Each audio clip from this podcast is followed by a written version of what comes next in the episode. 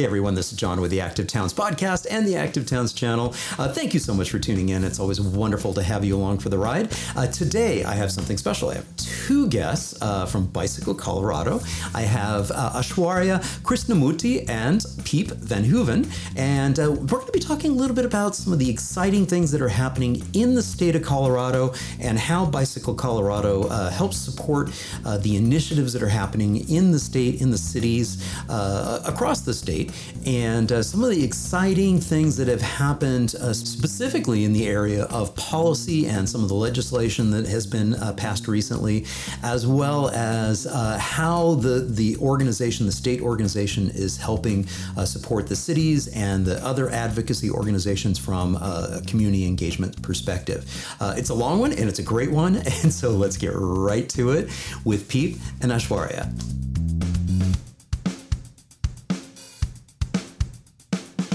Well, uh, it's an absolute pleasure to welcome into the Ecamm Studios and the Active Towns podcast, Piep and Aishwarya from Bicycle Colorado. Welcome to you both. Thank you. Yeah, thanks for thank you. thanks for the opportunity. Absolutely. Uh, so, hey, to kick things off, uh, Piep, I, I kind of know you. I mean, we we've we've uh, run in, in some of the same circles. Last time we saw each other was in like 2019 uh, at the uh, People for Bikes uh, Final Mile Leadership Retreat at the amazing adventure place there in the in the hills of, of Boulder. so, I, am going to kick this over to Aishwarya first to have her tell us a little bit about yourself and uh, how you got involved with uh, Bicycle Colorado. Yeah, so I'm Aishwarya. Um, I started at Bicycle Colorado two and a half years ago. And before that, I was an academic advisor. Um, so, and truly not involved in advocacy at all. Um, I started bike commuting long before I was into bike advocacy. So I got into commuting because uh, I lived about two miles from my office and I for some reason was driving to the office and struggling to find parking every day. And my boss bike commuted, uh, which was the inspiration for me to start bike commuting. And I got a lot of support in figuring out where to get my bike and how to find my route. And then I started bike commuting when I moved to Colorado. And as I was looking into switching into communications, I found Bicycle Colorado and it ticked all the boxes, you know, communications job, involved with bikes and getting to know my city and my state more and how individuals can be involved in making change. So yeah, that's how I got into bike advocacy and I'm sticking with it because it's, it feels really meaningful to feel like I can be a part of making something be different. Yeah, that's, I love it. I love it. And where were you at before Colorado? Uh, I was in Rochester, New York. Ah, so that's right. where I went to undergrad. And okay, upstate New York. Yeah, mm-hmm. fantastic. Yeah, that that mecca for bike commuting. Yeah, yeah, yeah. yeah. It's funny you mentioned that, Piep, too, because I several years ago I had um, somebody, a little town not far from Rochester, uh, Penfield, New mm-hmm. York, uh, reached out to me and said, "Help! Please help. Can you come up here and tell us how to become more of an active town? And I'm like, sure. and it turned out that I had some money uh, from uh, Kaiser Permanente to travel that year. I think it was like 2013. And so I, I made my way there and then made my way up to Saranac Lake, New York, uh, which also reached out to me almost at the same time and said, We are an active town. Come up and profile us. And I'm like, Okay. so I'll, I'll do both uh, Penfield, Rochester area, and Saranac Lake. And then also made my way over to uh, Lake Placid, which is another mm-hmm quintessential active town. So good stuff. Okay, Piep, your turn. Uh, tell us your story and how you uh, came to uh, Bicycle Colorado. Yeah, I, I have a fun story, um, and it dates back to 2008. Um, I was a development director for a statewide nonprofit that focused on environmental advocacy by getting uh, citizens involved in trail building and taking care of sort of our, our outdoor spaces. And I was ready for a job switch, and I was going to take the summer off and paint the house. And to clean my brain, I went on the bicycle tour of Colorado because I, I really enjoy bike tours and I was tent camping in Telluride, and a friend of mine called, and she worked at Bikes Belong, which is now called People for Bikes. They're the um, advocacy arm of the U.S. bicycle industry based out of Boulder. And she said, Hey, you know, Pete, my boss has got some really cool project coming up with the Democratic National Convention in Denver, and they want to run a large scale bike sharing program and we need somebody to organize uh, volunteers and work with the city and work with the sponsor, Humana Healthcare. Um, and are you interested? And I said no and hung up, went to bed. And then I woke up in the morning and called her back. and I said, yeah, I, w- I would love to do it. This sounds great. So that got me connected with the city of Denver and the local group, which was Bike Denver, and the state group, which was Bicycle Colorado, and working on that. Uh, it was called uh, the Freewheelin' Bike Share Project, which was produced at the Democratic National Convention and then also at the Republican National Convention. And it was a catalytic moment for Denver because it branded Denver as a great town for biking. What we saw was um, that it was really easy to get around town on bikes and we actually had a little less traffic because people were nervous about the crowds coming. And it was it was so pleasant. It was so welcoming. People really enjoyed it. They loved seeing the bikes around town. And it was sort of that moment that convinced then mayor john hickenlooper that denver was a great place to launch large scale bike sharing in the in the rocky mountain west. So i think two years later denver launched b-cycle which had a great 10 year run and that really, I think, changed the whole ambiance of the city and made it very bike friendly and, and welcoming.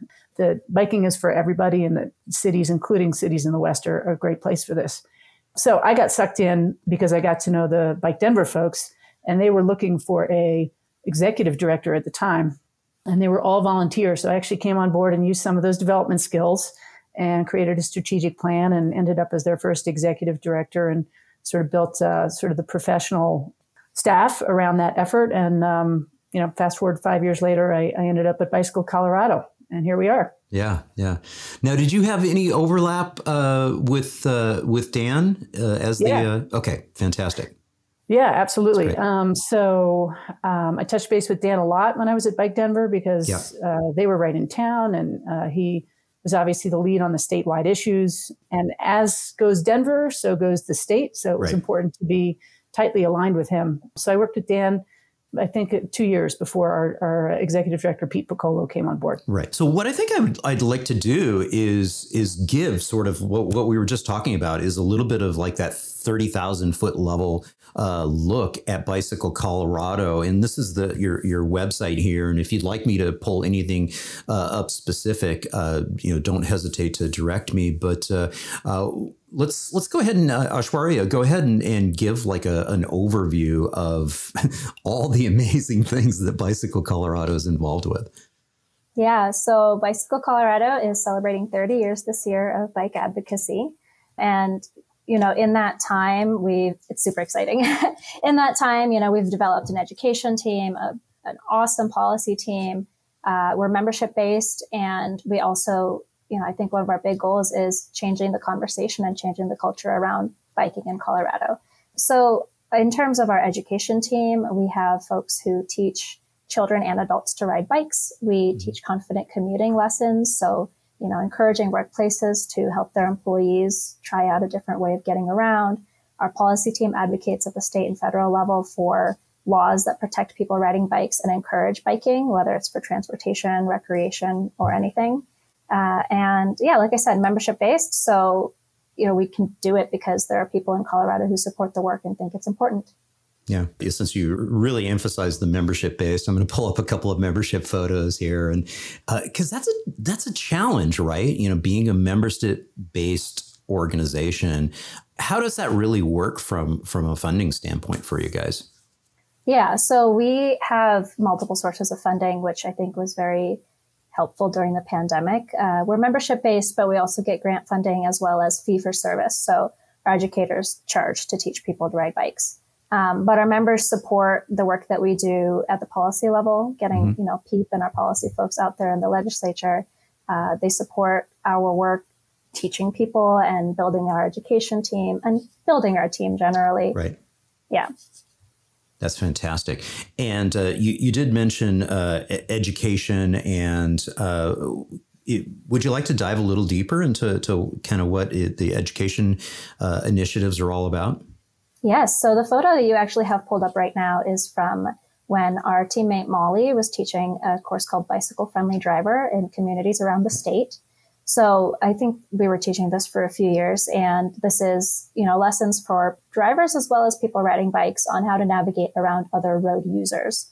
And actually, it's funny you pulled this up. We are developing an online curriculum version of this that will be rolling out later this year that, you know, will help us spread this, this education to the rest of the state in a more efficient and accessible way. So that's something we're really excited about to provide education on navigating the roads, you know, I think in ways that you might not necessarily learn in driver's education or might not remember right. after many yeah. years of driving. So uh, we're very excited for our education team to lead on that.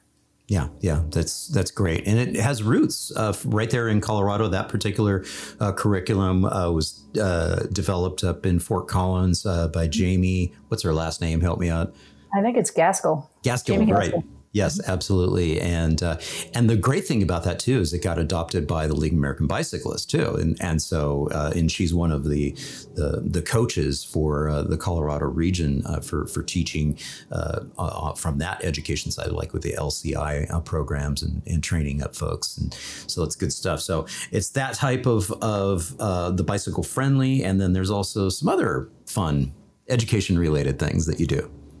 Yes. So we also table at a lot of different events. So um, fairs and, you know, just like bike events to sort of bring that education to the community and be a part of uh, local activities where we teach people, you know, how to fit a helmet properly or how to, you know, fit a bike properly or how to repair a bike. And this is from something from before my time, but I think I know what it is. Our education team got to Denver Nation on their uh, adaptive bike fleet, which is very exciting. And I think early 2020, uh, I also got to be a part of an activity like this at Craig Hospital, which is a hospital for people with brain and spinal cord injuries. Mm-hmm. And that was a really awesome education experience. So, you know, we're learning as, as we're teaching as well. I'm going to trampoline off that for just a minute. Yeah, We're please so do. excited yeah. about, um, like Tigger, trampolining. Yeah. um, the Shift driving program, which is going to go online, I'm so jazzed about that. Um, I mean, I think there's a huge need um, for that behind the windshield perspective. Mm-hmm. Thinking about how to how to move a, a car around bikes and pedestrians is basically what we're talking about here. Right. Particularly for older drivers and, and younger drivers who haven't either they haven't had the experience or they're you know very confused by the change with all the new types of bike infrastructure and different right. signage and et cetera that they see. So, so there's that piece of it, but also the ability to just really launch this educational vehicle with some really new, robust platforms because there's a lot of potential to partner with large employers and municipalities and education um, organizations to really begin to get at the heart of that culture change on the roadway we're looking for. And it all starts with the right information and education. Right. Yeah.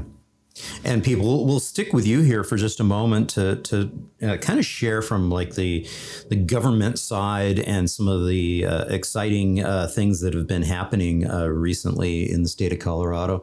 Uh, there's an awful lot of smiley faces here. Why is everyone so happy?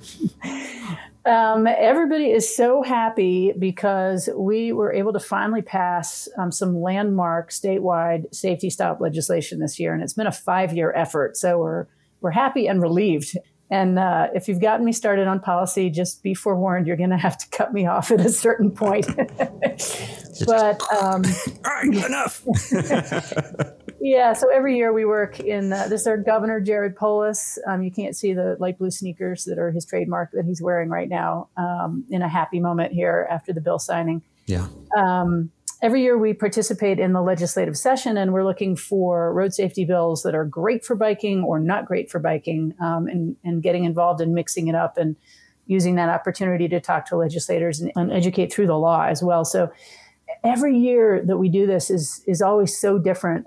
Uh, we go in with a game plan and then things will happen that you don't expect and I'll di- diverge um, briefly into a little tutorial on like how do you get a bill passed into law because it's a pretty complex process. It I, I call it the the game of Tetris. Sort of you line everything up and then you have to make quick adjustments along the way. Right. um, but it often involves ten steps. I mean, you first have to get um, a legislative sponsor who's committed to work with you on drafting the bill, to sponsor the bill, to present the bill um, you want co sponsors. Ideally, you want bipartisan support. You want it in both the House, so you need uh, representatives to sponsor and senators to sponsor.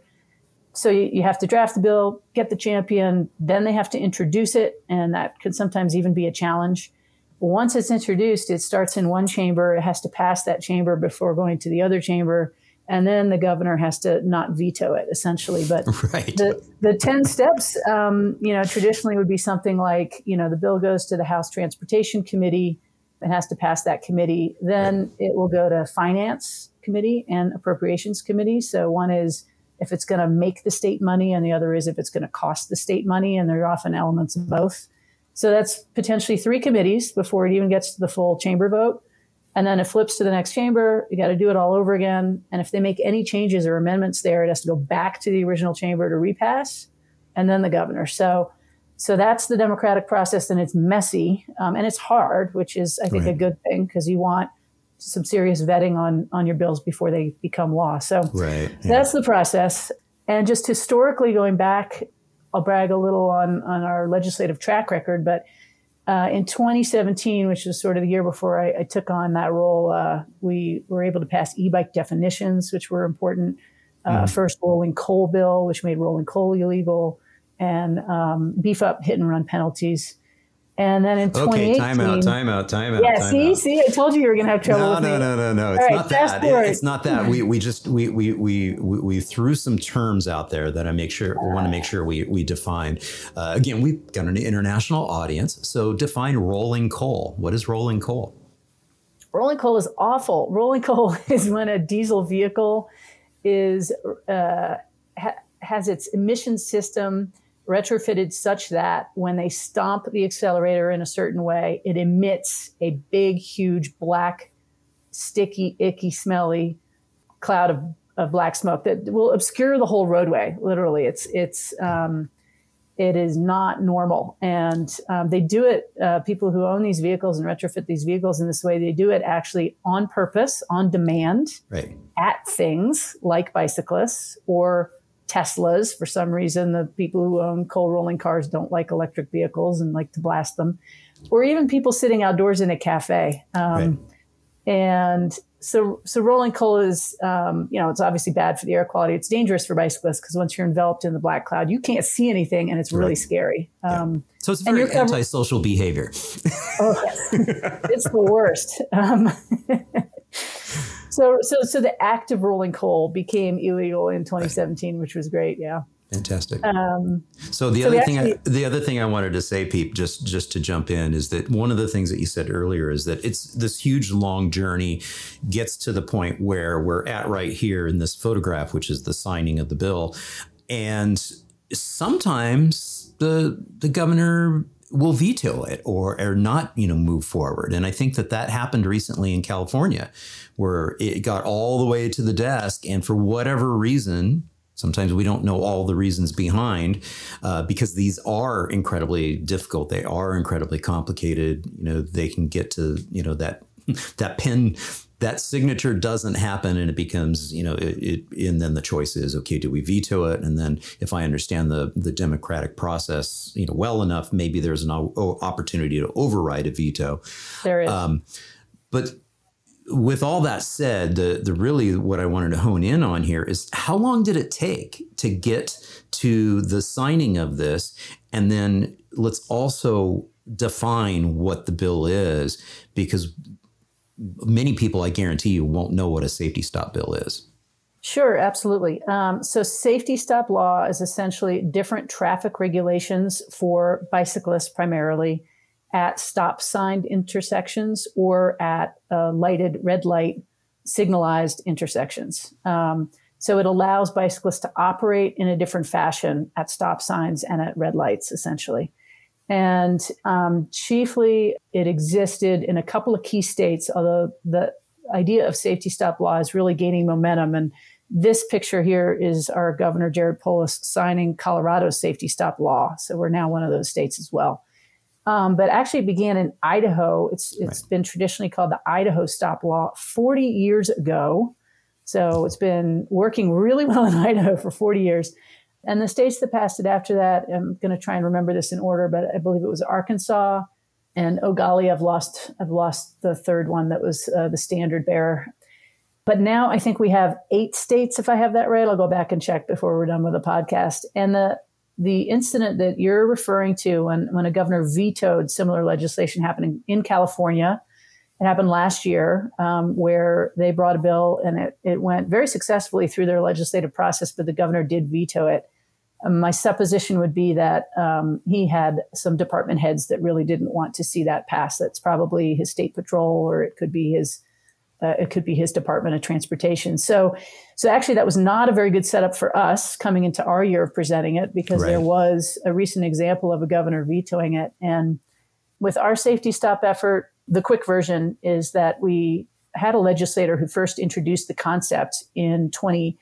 Uh, eight, in 2017, and it, it died in its first committee because it was a new idea, very scary so we came back with a different uh, approach in 2018 and we passed it as a local option. The idea here being that you write into law how a safety stop should be used, what the what the legal opportunity would be at the stop sign and the red lights, and then allow any local municipality to adopt it if they choose to. Because when you talk about different regulations for bicyclists at intersections, there's two arguments. The first one is, well, should we allow for this? And then the second one is, what should it look like? And that can get very confusing because sometimes people want just the stop signs and, or, you know, a different methodology at red lights. So standardizing what it looks like, I think was very important. So we have that standard in the law, 2018. And this year we were able to come back and apply that statewide. Um, so what the Colorado safety stop law provides for is that Bicyclists can yield at a stop sign. If there's no traffic, that means they slow down, they look both ways. If there's no traffic, they can continue through the stop sign. And at red lights, they have to stop. And again, then if there is no oncoming traffic, they can proceed through the red light. And the whole premise is we want to get out of the intersection before the traffic arrives because it's safer. Right. And, and just the pragmatic nature of many of these environments where you're literally stop there waiting and you're looking around and like there's nobody there you know so and, and, like you said if you sit there long enough and you wait next thing you know now there's now there's cars you know it's like ah I should have just gone. Okay, cool. Well, there's there's actually there is a benefit to the motorist too. Um, I mean, what the yeah. safety data shows is that most of the crashes happen at intersections, and it's because the light turns green and everybody goes at once and so right. on. So clear out before, if you're allowed yeah. to clear out before, if you're not getting a ticket for doing something that's sensible and reasonable, yeah, um, we hopefully have more biking, safer options, and um, just a smoother flowing transportation system. This is what the Dutch do regularly right. and with no problem. Like they kind of right. just all look out for each other. And if they have the right of way, which is to say they got there first, they get to go first. It's pretty right. simple stuff. Yeah, you just you you you mentioned the Dutch, and one of the things that they're they're starting to look at right now is even completely naked intersections. They're taking, you know, where where they previously had you know protected bikeways and complicated intersections and, and all this and they're now looking at exploring that once you bring the motor vehicle speeds down you can do all sorts of creative things mm-hmm. like completely remove all of the traffic signals and let it be uh, quote unquote controlled chaos and so there's one famous intersection that I love in, in Amsterdam where they did that and the safety ratings you know actually went up not down because you know you're you're traffic calming you're bringing the speeds down and uh, and then it gives people the opportunity to make eye contact and and be able to to navigate. So we could spend the whole sure. podcast just talking about you know the subtleties there. But I want to get um, back over to Aishwarya to talk a little bit about um, you know some of the uh, aspects of of how you engage with your community. And so from a community engagement perspective how is it that you know the, the organization as a whole you know strives to try to uh, to, to really you know get people engaged and involved? And and and I've got a few photos that you sent my way and we can scroll through here. Yeah. So we have, I think, a bit of a challenge in that we have a lot of different audiences right. that follow our work, that support our work, and who we would like to be engaged with. And it's not just about the bike. You know, this these photos here are from the Denver Solidarity rides that took place in May and June of 2020 after the murder of George Floyd, right. uh, which was you know a, a major crisis in the United States. And I think for us at that time, we really had to think as well, you know, how is our work equitable? How is it relevant to the needs of people for whom like getting to bike might not be exactly the the point of you know their interest but right. it could be a way to help them feel more free or help them build community with each other yeah. and so being part of community events being part of activities to raise awareness about inequities in our communities is also an important part of our advocacy work because it's not just about riding bikes it's about how biking is a way to connect with our community yeah. And I think that's something that we, that I'm really glad that we started explicitly talking about a couple of years ago and want to continue talking about, you know, forever. And I've paused on this particular photo um, because I see somebody I recognize. There's Jill Locantore. Yeah, so Jill's been a previous guest on the podcast, and uh, this is the Denver Streets Partnership. And uh, I think this is a good place for us to pause and, and talk a little bit about um, the fact that uh, the the nature of the uh, the advocacy uh, situation there in Colorado and in Denver in particular has changed quite a bit from the time when you were over at uh, Bicycle Denver. Uh, I, will serve this up and I'll let either of you, uh, you know, jump in and, and, talk a little bit about that cha- changing landscape from an advocacy perspective and, and what the current status is. Yeah, I can kick it off and pass sure. off then to Aishwarya. Um, when I came on board at Bicycle Colorado, it was actually specifically to focus on Denver uh, because our board had sort of taken a, a, scan of the state, recognized that the capital city was really behind other cities like Boulder, like Fort Collins, et cetera. And, you know, with the knowledge that uh, if we didn't have a, a, state capital city that was really leading on bikes, it was going to be very hard to um, lead the state on bikes. So um, I got to lean into that space, you know, specifically for, for my first two years at Bicycle Colorado before focusing more broadly on our, our state policy work. And you know, I thought that was a really interesting time because what we saw was we actually had really great um, energy and enthusiasm and expertise for mobility advocacy in the transit world and the pedestrian world and and in the bike world as well. But there were so many people beginning to talk about mobility that we were almost at a point where we were going to be competing with each other, working in these silos. Yeah. So I was able to, with Jill, um, who was at Walk Denver at the time, bring together those Denver mobility advocates um, and form them sort of under uh, a loose coalition, an umbrella that we called the Denver Streets Partnership, to begin to really work together on mobility advocacy. Because we knew that if we had uniform messaging um, and if we worked together uh, addressing issues at the city, that the city was uh, going to be much more likely to be responsive. And right. we were actually hearing from them essentially, please, can you guys get together and pre coordinate so we don't have to take all these meetings? yeah, yeah. Um, and I think the test case here has worked extraordinarily well. I mean, I think our, our first effort together was really just to say, dear, dear city of Denver, you have got to increase your funding for mobility, for bike and ped investments in particular. That was our, our beginning focus. And the the numbers jumped from you know nothing in the case of sidewalks to you know in the millions today. So it was that first effort to say you, you, have to have a significant investment in your active transportation infrastructure. Yeah. Um, so fast forward to today, where I'll let Aishwarya take over.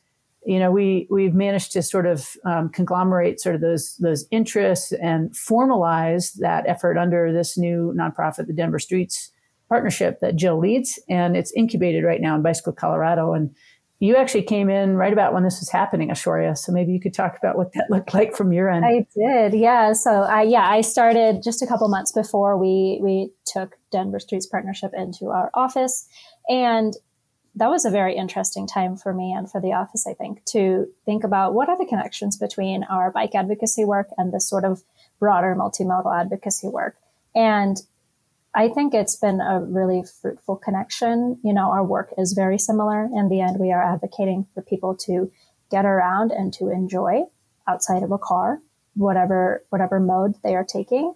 And I, Pete touched on this earlier. What happens in Denver also spreads to the rest of the state, and so having the uh, the history and you know, I guess the power of Bicycle Colorado behind Denver Streets Partnership can lead to really big precedent setting changes in the city that can serve as an example for other communities statewide. So it's very exciting to, to have that connection with them.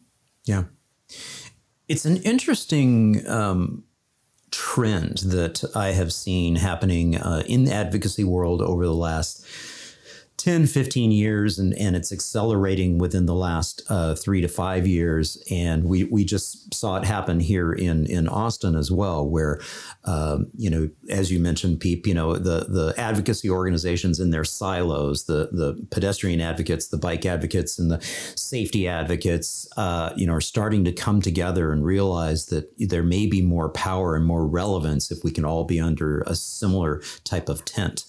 And, uh, and so, yeah, that's and and part of the reason why I'm seeing this is is it's hard you know, having spent many, many years uh, on boards of directors and in helping with advocacy organizations and trying to keep volunteers' interests up and engagement up, it's hard uh, to do that. And so there's there's always these peaks and valleys, and you know, and uh, it, it's hard to keep you know the the momentum and the initiative going. And they started seeing that here in, in Austin. I've seen this happen in, in other cities uh, in the past 15 years as well. So it, it's a wonderful test case because it really does help, I think, cut down some of the barriers that exist that when we're in our little silos it's easy to be dismissed as oh you're just the crazy bike people or you know it, it's like oh no. I mean you mentioned it Aishwarya, right there. It's like you know these it's it's about you know quality of life for everyone. You know our streets are for people and and so uh, you've been around a long time with this and, and engaged in this at various levels. What, what's your commentary on that? I mean obviously there's there's pros and cons to both approaches yeah, I mean, I think um, it, they're, they're, pretty much only pros. Um, the the okay. more partners we have, um, the more broadly we can talk about the messaging about streets are for people and all of the societal yeah. benefits that come from that. The more successful everyone is going to be. So it doesn't matter how you enter the effort. Yeah. Um, and whether you know it's because you want a bike commute or you want affordable transit or um, yeah, you recognize that the nice sidewalks are only on one part of town. Together, we, we, have a much stronger, much broader message, and it is about those community benefits that Aishwarya was talking about earlier. And it it means that we can frame these issues under the big social issues of our time, which are climate change and air quality and health and supporting local business and giving people accessibility to the things in their lives that matter. And so broader is better unequivocally. It's sometimes more confusing and hard to organize, and there are an awful lot of coalitions out there, but it's absolutely yeah. better. yeah, yeah, yeah. Um, yeah. Yeah. It's, and it's, it's one of those things. I mean, I'm going to pull up a few more images here of, of just like some of the experiential things and, and, you know, really kind of emphasizing that, you know, streets are our largest you know, in general, in each from city to city to city, it's one of our largest uh, public realm areas that that we have, and so w- the more that we can do to to make you know our streets safer for people, and this I'm assuming was probably a, uh, an initiative associated with the pandemic. Is that correct? Yes. Okay. Um, so this is a photo of uh, at the beginning of the pandemic, our partners the Community Active Living Coalition here in Denver. Okay. Um, they partner with the Denver Streets Partnership, and we provide micro grants to community members to create projects that, nice. uh, you know, can help their communities get more involved in active transportation and mobility and spending time outside.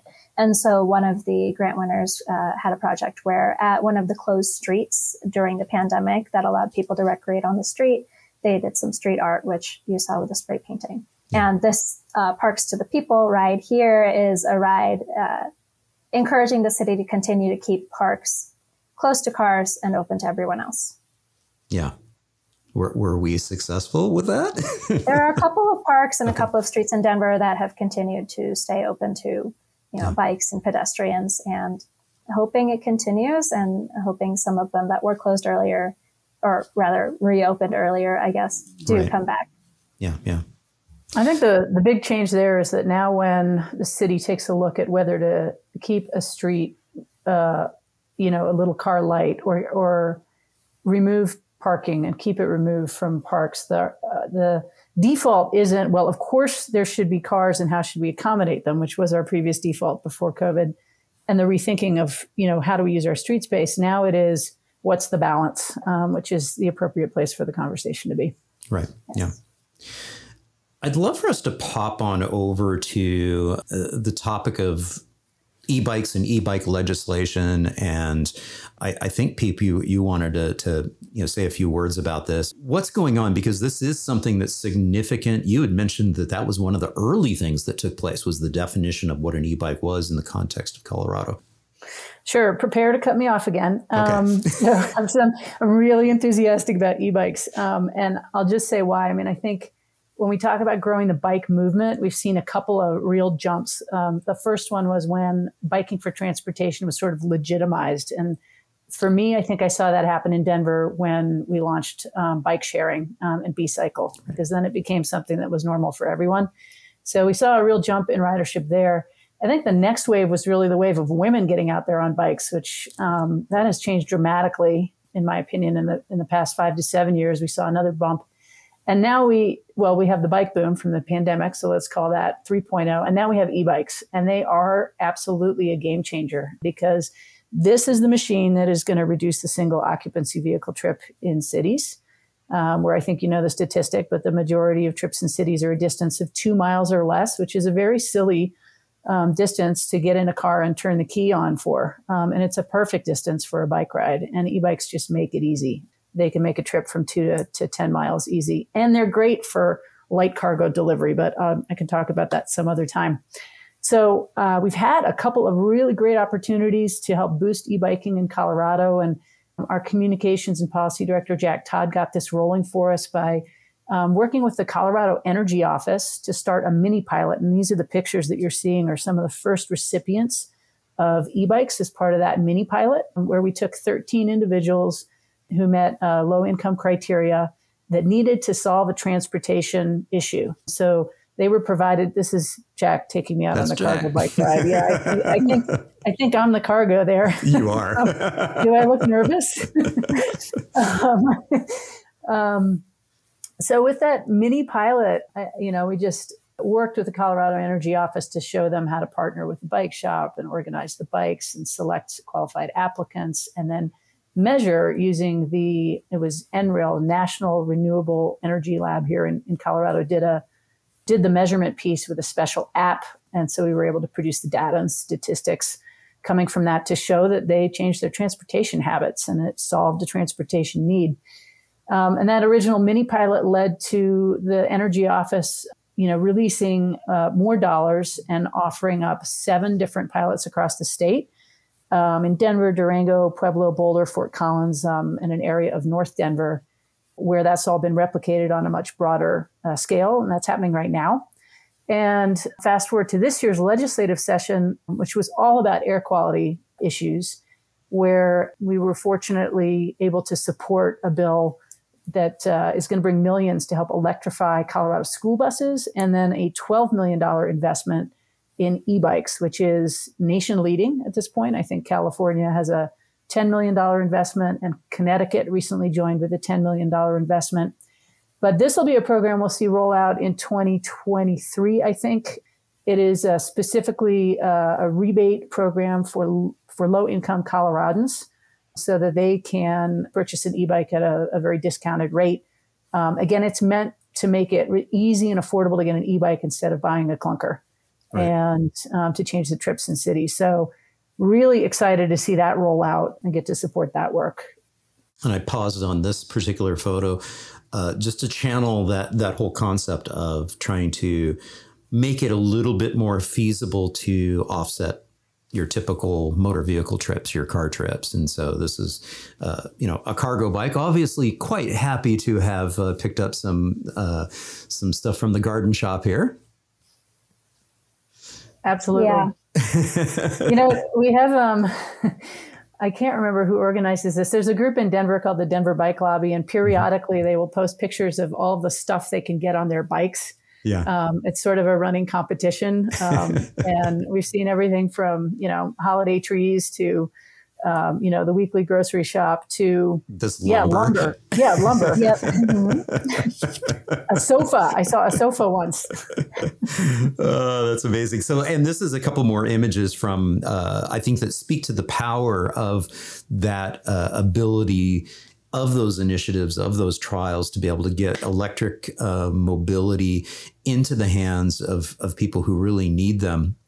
And I think the point is, too, is that when we look at those distances that are inherently rideable, we see an exponential increase in the ability to uh, to legitimately make a trip by bike, you know, simply because, you know, we normally, when we think of like a, a, a bike shed, when we think of the you know, amount of distance that, that we could go, you know, maybe the upper limit is, is like around, you know, four miles per, you know, per, per trip uh, on the upper limit on a normal bike. But suddenly with an electric assist bike, the ability to get to your destination, that meaningful trip that you're, you're trying to take, you know maybe that is I- increased. Maybe you're talking you know somewhere in the five to six to seven mile range is still quite doable and feasible.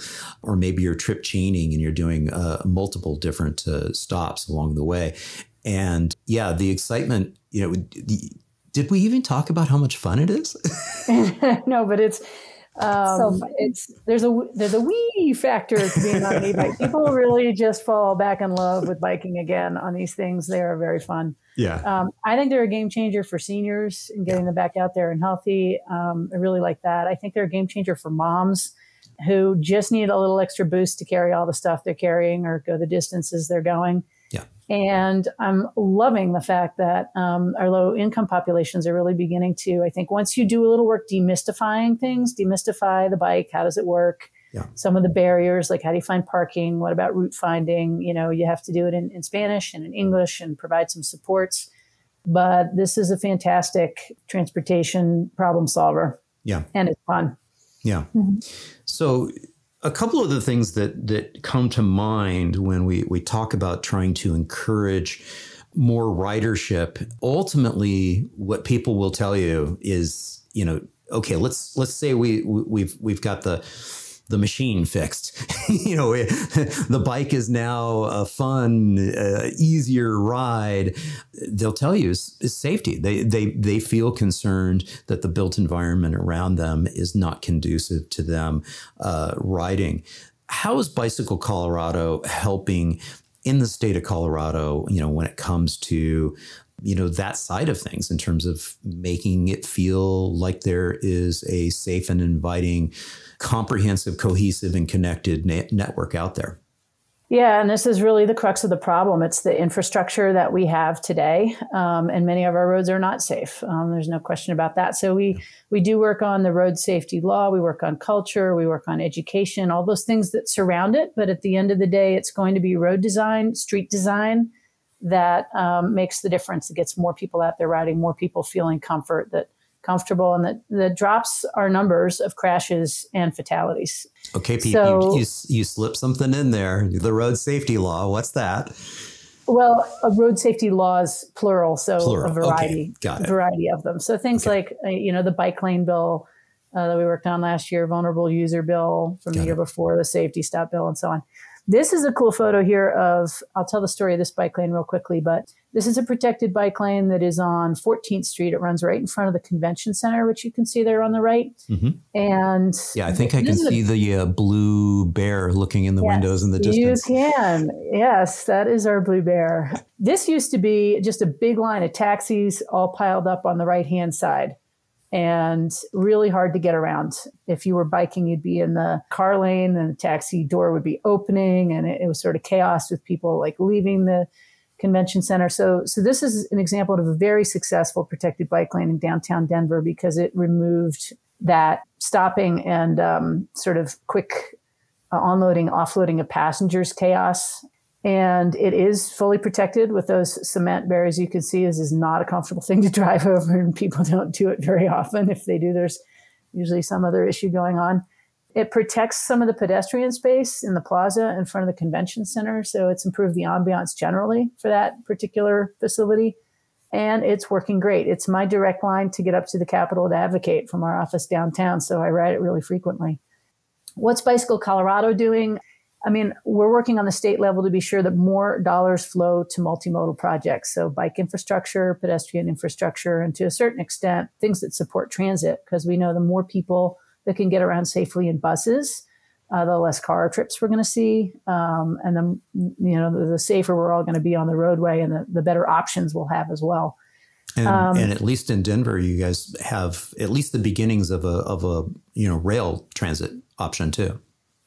Yes, so we have a, a Denver Moves transit plan. Um, we have some BRT corridors that have been identified, um, and we have some advocates who are working really, really hard on that right now.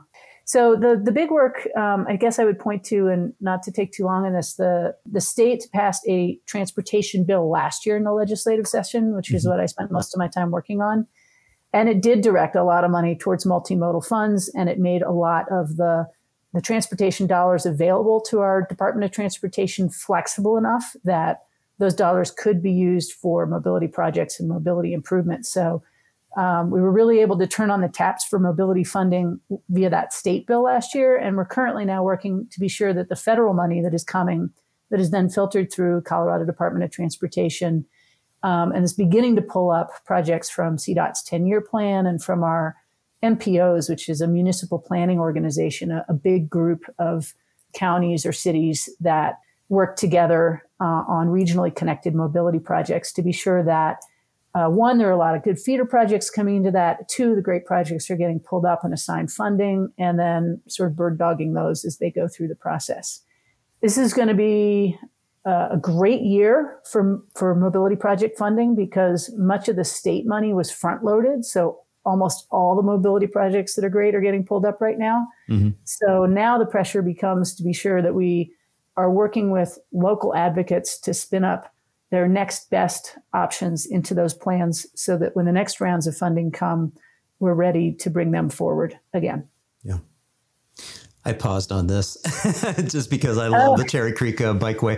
Uh, mm-hmm. I don't know if you know this, uh, Piep, but uh, back in the '90s when I lived in in Boulder, uh, there were a few years when I I made the commute every morning from Boulder to Denver, and, and I had a I, I was the national wellness program manager uh, for MCI Communications back in the day when we had such a thing as long distance telephone, and and so I got to I came to know Denver quite quite well as eh, you know in the 90s and I was doing the bus trip and I would get off at Market Street Station which of course is basically been you know replaced by a Union Station there in, in lower downtown Denver.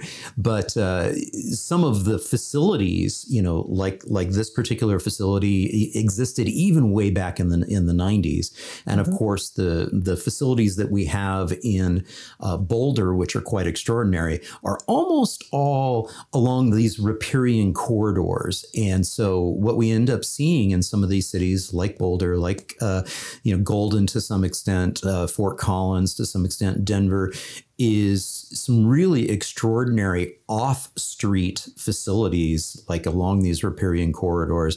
But sometimes we were challenged in these Colorado cities, you know, when it came to transforming the street space because it uh, it starts to feel like a takeaway from the motor vehicle standpoint when you know when the proposal comes out uh, that oh by the way we're going to be taking a lane away or you know for car traffic moving of, of vehicle traffic or parking.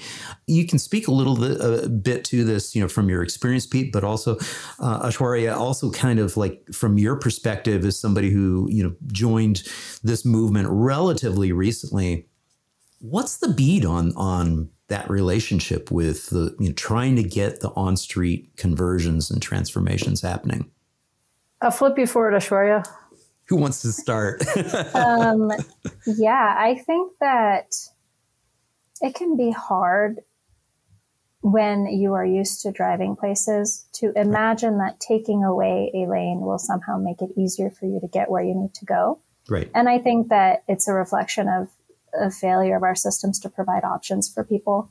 If you think that the car is the only way you can get somewhere, you're going to be mad that you're, you know, there's less space for your car. Right. And I think the challenge is is twofold. One is to get moving on getting those, you know, replacing car lanes with bus lanes, on getting giving people more options to get around without a car.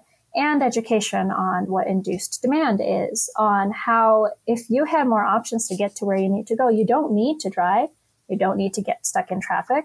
And and so I think that there seems to be some change. I, at least I see that there is conversation at levels of our government, at our Department of Transportation, seeming to start on, start to understand that we can't solve congestion and we can't solve more and more people being on the roads by giving them more lanes. And actually, what we need to do is give them more of. Yeah. Yeah. And I think Piep can probably speak a little bit more to the detail of that. Yeah. Well, that was a great answer. The thing I would add to that would be just there's a um, this concept that it has to be one way or the other. And really, what we're talking about is we have to get to the right tipping point here. Um, for the, the notion that Aishwarya is bringing forward, you know, if you are only thinking about using the transportation system and whether it works for you in a car, and that's your sort of benchmark, um, I think it's important to reframe that conversation. It's really we need to be able to provide enough options so that the people who want to use different options are able to do so, and so that every person has the opportunity to make some incremental change. So it's not about everybody must become a bicyclist or everybody must ride transit it's about the people who would like to, you know, shift a couple trips a week to the bus or maybe bike commute on Fridays can do it and can do it easily. And if, if we have enough of that going on, we're going to start to see that change in, in behavior on the streets. It's not that we want absolutely everybody to be a bicyclist. I think, you know, from an advocacy perspective, when we lean in with, with decision makers and municipalities, what we have to be saying right now and I think that we have to be very forward about it is you cannot continue to try to balance things because you are working with a system that is currently out of balance. And therefore, you're going to have to prioritize the biking and the pedestrian options and the transit options in order to get to you know that place where people really do have enough options that they can start to make those choices and this is where the tension lies and we're totally not there yet because most departments of transportation still think in terms of we're going to provide these options as a mitigation because we, we must provide the car options and then we're going to sprinkle in a little fairy dust and you know give you a couple of things here.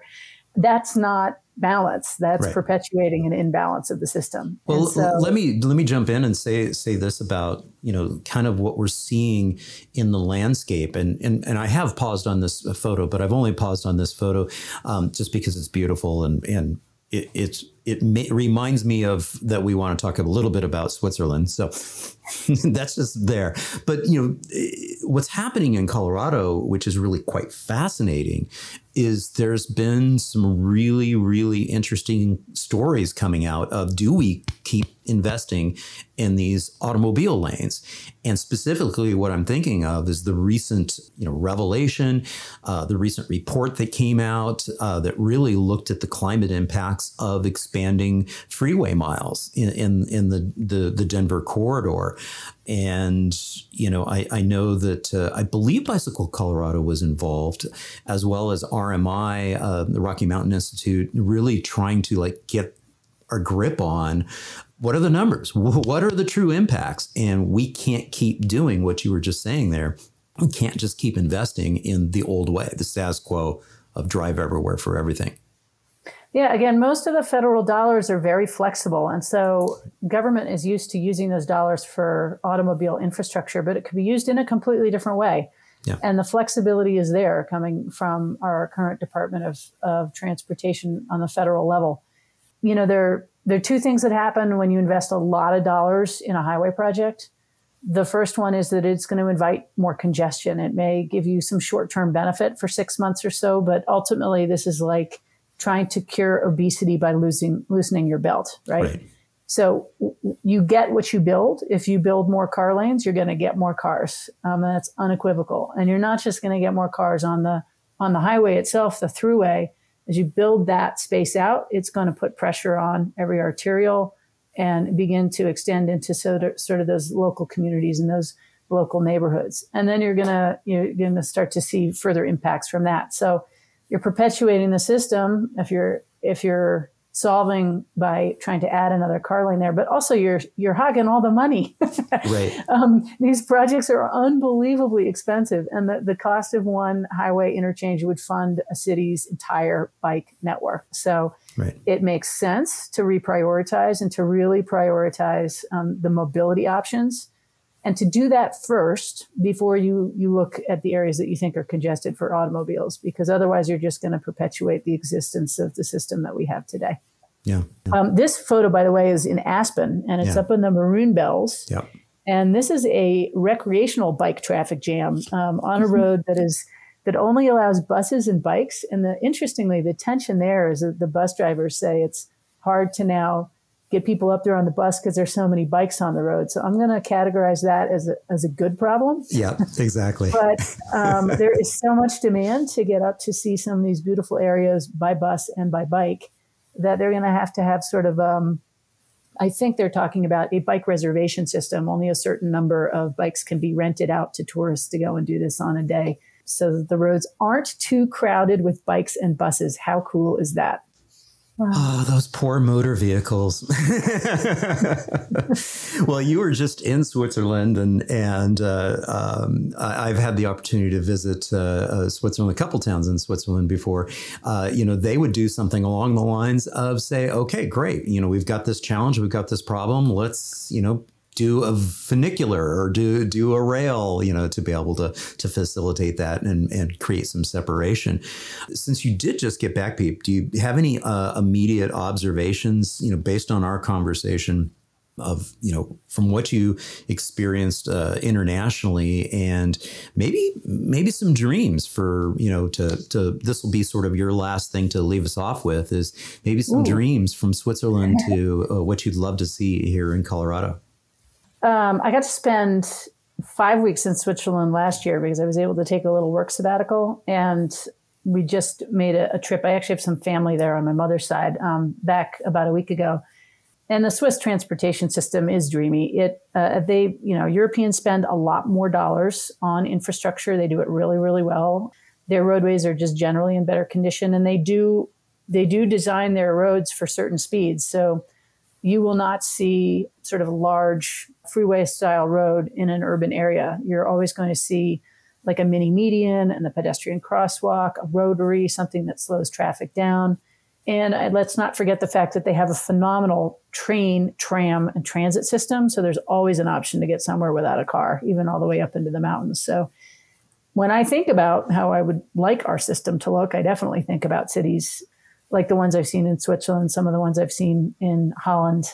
On a neighborhood level, I think they're just very inventive. And uh, one of the things that that they did that really struck me when I was on my trip there five weeks ago, just I planted myself in one neighborhood for for a five week period. They limit the number of parking spaces and then they intersperse them in like some on the right, one or two on the right, and then one on the left throughout the block. Uh, and then they have raised speed uh, humps in the middle of sort of intersections that would be uncomfortable to drive fast through. So the, the result is that they're using the parking space almost like creating a street chicane because you have to shift left and then shift right, right. and shift yeah. left. And then they're charging an enormous amount of money for you to use that parking space. Right. So right. If you are going to have a car and it's not in your garage and you have to park it on the street, you pay for the privilege. You um, there are only a certain number of them on the street. So that neighborhood street, which has a lot of kids on it, just like, you know, a lot of the ones we see here in this neighborhood, isn't chock full of cars going all the way down the street. It's very light, interspersed, back and forth. I even saw a configuration once where they had two parking spaces side by side on a one way street, mm-hmm. Which created an extremely narrow gap to get through, et cetera. Right. And they, they did that on purpose and right. because they're using parking like right. street design. Yeah. Kind of mm-hmm. funny. Yeah, they're, they're creating, like you said, those those chicanes. It's it, it's yeah. creating a, an obstacle course, a, a, friction, a level of friction that really encourages slower speeds. And I like to to remind folks that protected and separated infrastructure always gets the headlines. It always is the thing that we think of when we when we talk about oh cycling networks and everything, and and we think about those protected bike lanes and those separated off street network of of pathways. Again, the Dutch system 60 to 70% in most cities are actually some form of shared street. It's like extreme traffic calming, bringing the motor vehicle speeds down and, you know, reinforcing the fact that, oh, by the way, you're going to you're going to come across somebody walking you're going to come across somebody biking you're going to come across somebody pushing you know a little one in a pram. Get over yeah, it. slow down. they create exactly. unapologetically tight spaces to navigate through correct and yeah you know one of the other things you definitely notice when you go there is there's no big cars and no big right. trucks yeah. They're all medium mm-hmm. size, normal size. And that's because. With, with those tight spaces, you'd lose your beer or worse. You know, the F one fifty will not fit in a Swiss neighborhood parking spot. so one thing that you mentioned there that I want to make sure that we uh, we do is draw the parallel between um, you know the those Swiss uh, villages and the ability to be able to get uh, up to the ski resorts and be able to to take the train. Uh, this is something that you know as Colorado, one of the you know the main industries that Colorado has is obviously people coming you know to be able to get up to ski resorts. So not only people in the front range wanting to go up and go skiing, but just it, it, just boggles my mind that we don't have the ability to get to the ski resorts easily, comfortably. Winter Park, I guess, is an exception via train. Amazing. Yeah, I mean, I think we're we're lucky to have the Winter Park set up. It is yeah. sort of a per- perfect example to point to, um, and I am encouraged to see that the Colorado Department of Transportation is really beginning to invest in in transit Right. Their Bustang service is great city to city, and I see that there's real real possibility and real potential there with the ability to think about that in terms of our our travel to mountain towns. Pegasus just got started, so we'll see how that goes. Yeah, um, it's a conundrum, one I cannot solve today. No, and, but it is encouraging. I mean, the, the news that came out what last week was that they made the decision that they're not going to move forward with massive upsizing of the lanes on uh, I twenty five through the city. Is that correct? Yeah, and I think the Denver Streets Partnership and Bicycle Colorado's um, footprints are definitely um, on that decision. We worked with a lot of different partners in the environmental community to, you know, gather a lot of signatures from organizations to send that me- message very unequivocally to CDOT that this is this is what we need to see, and this is the beginning of what I hope will be that concept of the need to reprioritize. You know, not spending those dollars on a big highway project like that opens up a lot of possibilities and sort of you know stops the bad pattern that we're in enough for us to hopefully get a reset and really get some some traction on moving our mobility projects forward. Yeah yeah. So Aishwarya uh, for your last word i'd love to get your your sort of your, your perspective. You've been in colorado now for a few years and you've had this opportunity to to like really dig into uh, you know this sort of area of work you know, for also a few years now. Um, but when you think back to, you know, what your life was like there in Rochester and where the, the type of work that you're doing now, what are some of the things that, you know, have you like super excited about for the future and the the potential that uh, Colorado has and Bicycle Colorado and your role in, in in that. What what has you super excited and, and gets you charged and ready to go in the morning? Yeah, I think when you asked that question, the first thing I thought about is how much more I felt connected to my community when I started walking and biking and taking transit here. And how I want that for so many more people around the state and, you know, around the, the country. And that's what makes me excited about the work that we do is that we advocate to help give people that opportunity to get to know each other and get to know the space around them. And in terms of, you know, what I'm excited about moving forward, I think that on the communications team, I'll, I'll keep it specific to that. We are really excited to continue to help translate the work that we do as, as our policy team, as our education team to help our followers and to help people who are not already on board to understand what it is that we do and why it is that we do it and why it's important for anyone, whether you primarily drive a car or whether you walk, whether it's for fun or whether because it's you have to. And yeah, I'm just excited to, you know, with the new infra- infrastructure funding coming in, I'm really excited that it seems like there's a bit of a shift, maybe a, ba- a major shift in how leaders are thinking about what transportation means to a community. Um, and yeah, I, I, guess I'm just excited that advocacy is a long game. And, yeah. you know, we have to be excited about the small wins. And sometimes we get big wins, which we did this year. And it's just really thrilling to be in the middle of it all. Yeah.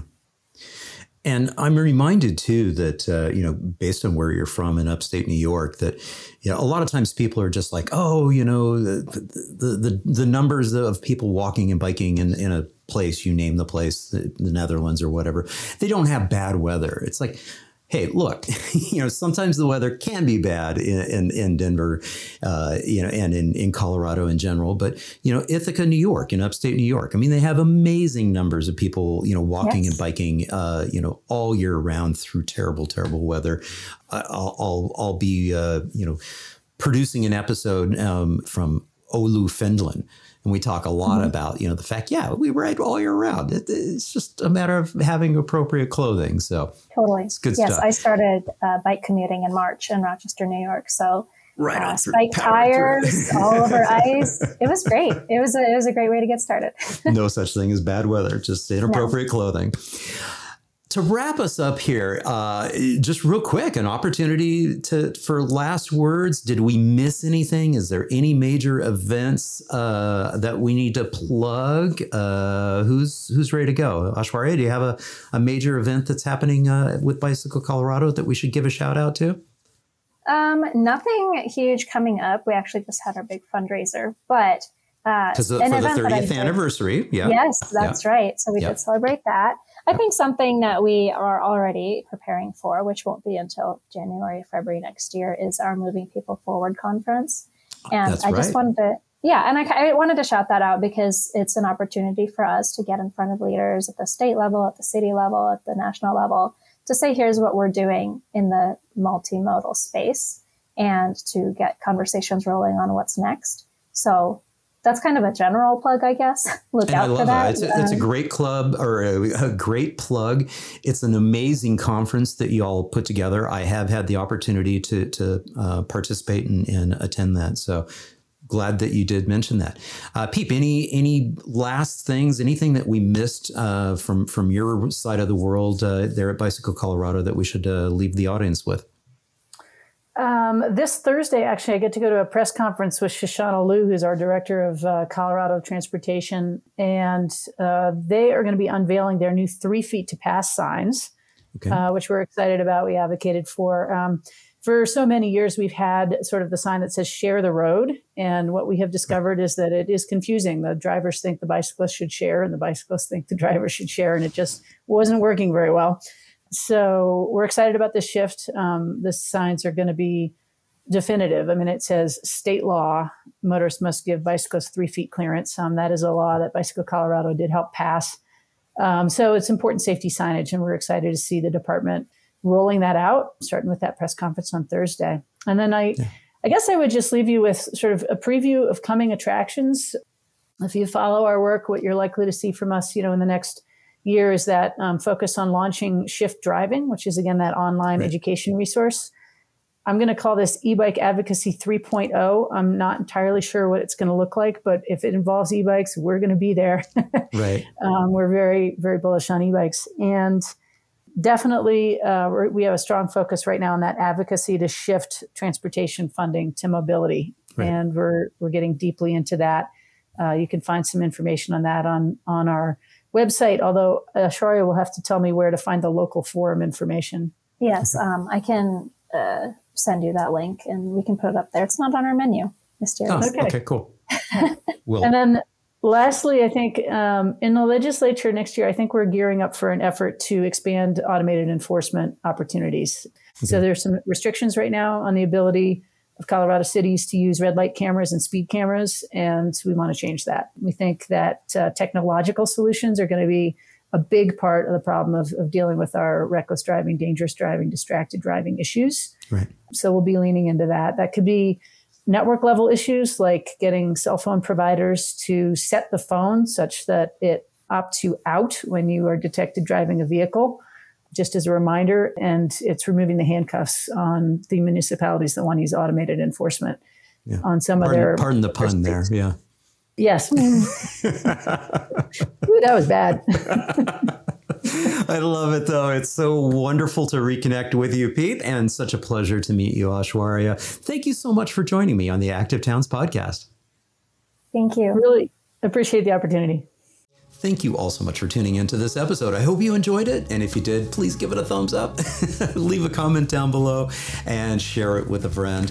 Uh, and if you haven't done so already, please, it'd be an honor to have you subscribe to the channel. Just click on that subscription button down below and ring the notifications bell right next to it. That uh, gives you the ability to customize your notification preferences and uh, alerts you to when I have new content coming out. And uh, gosh, uh, so many great things have been happening here uh, with the channel. And uh, one of them is the fact that we keep picking up new uh, patrons and more supporters of the uh, channel. Thank you so very much to everyone who has joined the Patreon account and uh, become, you know, some of my Active Towns ambassadors. I really appreciate it, and it helps, you know, keep me being able to do this. And uh, the other thing that you can do to help support the channel is, uh, you know, pop on over. Uh, this is my favorite water bottle, as you probably have noticed if you've watched a few of my channel, a few of my videos so far. Uh, there's some fun Streets are for People swag out there on the channel, and if you like something else that I don't have out there, just let me know. I, they've got a ton of stuff out there, and and uh, it's all made to go. So if you put your order in, then you know that gets manufactured and sent out to you. Uh, so again, let me know if there's anything you'd like to see. And just a quick reminder yes, I will be going to the Netherlands at the end of October into the first week of November, uh, checking things out out there. Be happy to have you tag along if you're interested in that. Uh, just send me an email at john at activetowns.org and I'll give you all the details. See if it's something that you might want to pop in on, and you can, you know, join me for a day, two days, the entire week, whatever you want to do. And likewise, at the end of August into the first week of September, uh, I will be in Colorado. I'll be attending and filming the Open Streets event on Sunday, August 28th, and then uh, sticking around for the entire week, and then also popping over to film the Tour de Fat event in Fort Collins on Saturday, September 3rd. In that week in between, I'll be uh, out filming, meeting with folks, uh, looking at infrastructure, doing infrastructure profiles, all that kind of good stuff uh, in Boulder, Denver, and Fort Collins. So if you're interested in tagging along, uh, also send me an email, john at activetowns.org. Well, that's it. Thank you so much for tuning in. I hope you enjoyed it. And uh, until next time, this is John signing off by wishing you much activity, health, and happiness. Cheers.